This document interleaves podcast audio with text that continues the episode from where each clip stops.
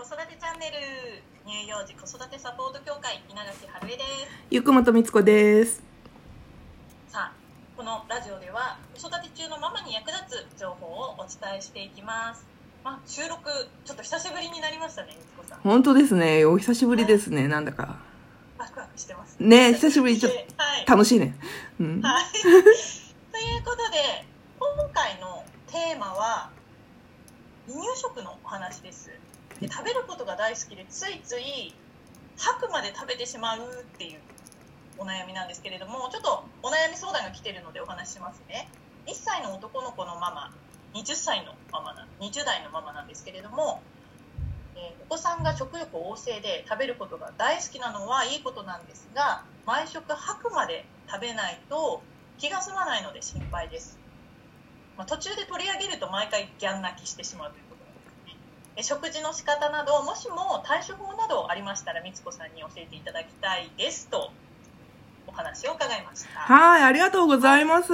ね、離乳食とか食事って好き嫌いがあるとかね、食べないとか、そういうお悩みが多くて、あの、食べ過ぎるっていうお悩みって、なんとなくこう、なんていうの、人に羨ましがられちゃったりとか、え、いいじゃんとかね。ね、言われちゃったりとかで、いろんなところで言いにくい場面もあったんじゃないかなと思うので、本当ここまでね、よく頑張ってこられたんじゃないかなと、本当お疲れ様ですっていうことなんですけど、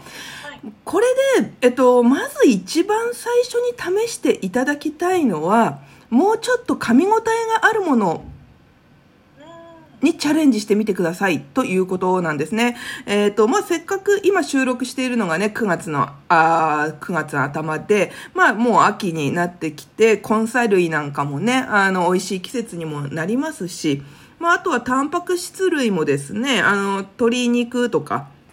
今まで例えばちょっと小さく切っていたものを大きめにしてみるとか、うん、あのそういう形であの噛み応えをいいものにすると満腹感満足感っていうのは得られるので吐くまで食べてるっていうちょっと吐くっていうのはどこまどの程度の王とかちょっとわからないけれども何にしても体に負担がかかってるっていうことは多分間違いないと思うのであの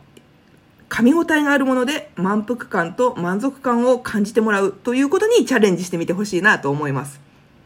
やっぱりこう物足りなさみたいのもあって食べ続けてしまうっていうこともあるんでしょうかね、多分、うん。うん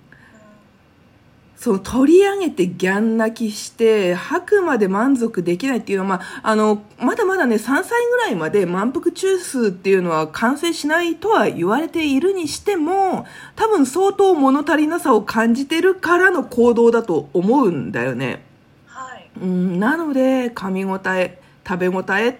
もの、大きくすること、ちょっと固めにすること、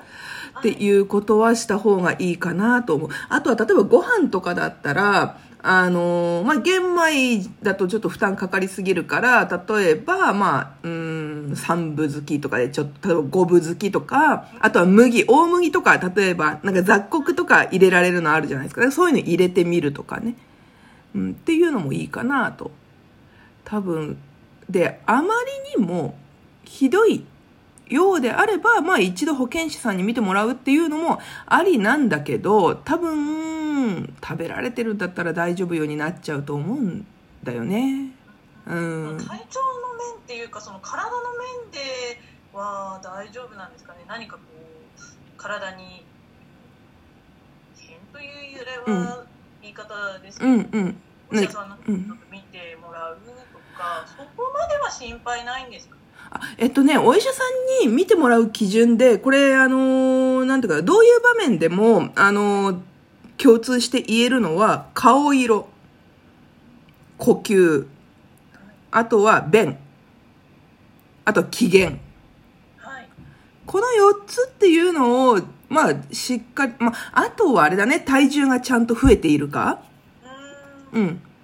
あの、まあ、0歳児ほどではないけれども、やはりまだ1歳代ということであれば、必ず右肩上がりにね、伸び続けている時期なので、あの、まあ、例えば、本当顔色が悪かったらもう危険だし、あの、呼吸がね、荒か荒かったりとか、少なかったらもちろん危険だし、で、あとはやっぱり便だよね。食事関係で行くなら、あの、うんちがしっかり出ているか。うん、これが出てないっていうのはちょっと危険なので、あとは下痢が続いてるとかね、あの、はい一応病院で見てもらった方がいい。ね、あとは体重だよね。しっかりと吸収されているのかどうか。万が一ね、万が一これだけ食べているにもかかわらず体重が全く増えないとかであれば、それは何かしらのちょっとこう、疾患じゃないけれども、あの、危険もあるので、それを見てもらった方がいいと思う。はい、うん。じゃあまずはこのちょっと噛み応えのあるもの、はいまあ、ちょうどこの時期なので根菜類とかちょっとあのお米もねちょっとあの昆布付きのものとかちょっとちょっと工夫をして食べてもらうっていう風に、えーしてもらえたらいいかなというふうに思います。うん。あとは何かこうありますかね？いやー、多分ね、あのー本当はね、だから例えばよく噛むんだよとか、あのっていうことが大事なんだけど、1歳の子に噛めって言っても噛まない、多分。わからないですよね。そうなかなかね。そう、本当だから、もぐもぐ、うん。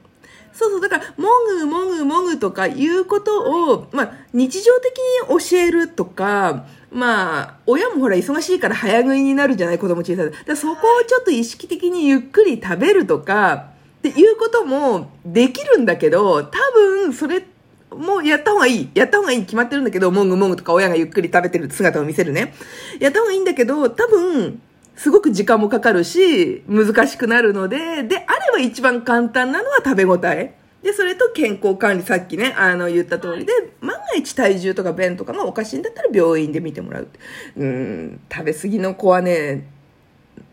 意外と手強いのよ。あそうなん でも食べ応えければ、絶対に、あの、ちゃんとそういう子は食べるから、はい。うん、大丈夫だよ。じゃあまずはその食べ応えのあるものに挑戦してもらって、うん。まあ、またうん、ちょっとなかなかうまくいかないわっていうことがあったら、またこちらのそうだって。うんあとあれかな、ちょっと一応その、手づかみ食べしかやってないようであれば、まあスプーンとか持たせて、ちょっとこうなんていうのかな、ゆっくり食べれるじゃん、スプーンの方がうまくいかないから。はいっていうのもありかなとは思うけどね。まあでも食べ応えをまず感じさせるっていうのが一番近道ではある。うんうんうん。じゃあぜひねそれあの挑戦してみてもしも、まあ、うまくいかなかったなどあればまたこちらのラジオにお問い合わせくださいぜひ。でこの「楽々子育てチャンネル」ではそういうあの疑問ね質問あったりあと、まあ、ご感想どんなテーマを扱ってほしいかなど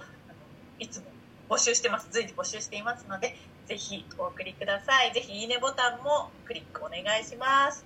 まあ質問はこの「楽々子育てチャンネル」の質問ボタンを押していただければあの書き込みもできますのでどうぞ今後ともお付き合いお願いします次回もお楽しみにということで稲垣春江とゆくもとみつこでした。バイバーイ。